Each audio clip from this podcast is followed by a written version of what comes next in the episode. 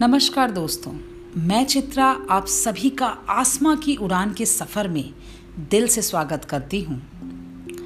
जब पूरा आसमान नापने की ख्वाहिश होती है तो पूरी कायनात उस सफ़र की सहभागी बन जाती है।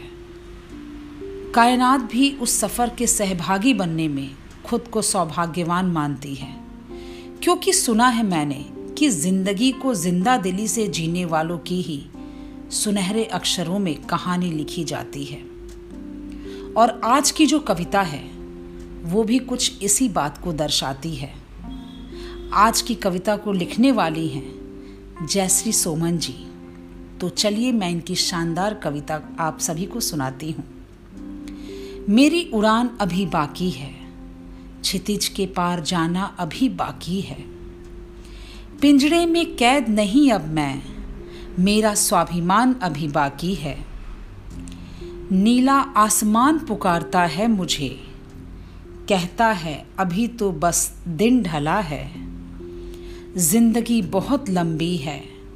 तू हार मत। अभी तो पूरी शाम बाकी है। तिनके तिनके से सजाया है मैंने अपने घरौंदे को।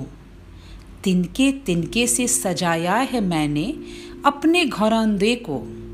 मुझे मेरा घरौंदा बहुत प्यारा है, मगर मेरे परों से मोहब्बत अभी बाकी है, मेरी उड़ान अभी बाकी है।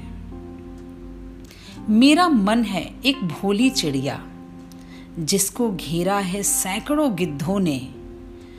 उनसे निडर होके अभी आसमान नापना बाकी है, मेरी पहचान अभी बाकी है। सच बात है। ज़िंदगी बहुत लंबी है। हार मत मानिए।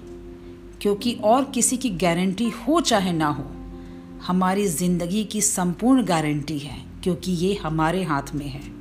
सही लिखा है जयश्री जी ने। मैं उम्मीद करती हूँ कि आप सबको ये कविता बहुत अच्छी लगी होगी। तो आप सबका मेरे साथ बने रहने के लिए दिल से धन्यवाद। अगली बार इसी मंच पर एक नई कविता के साथ मुलाकात होगी। तब तक मुझे आज्ञा दीजिए।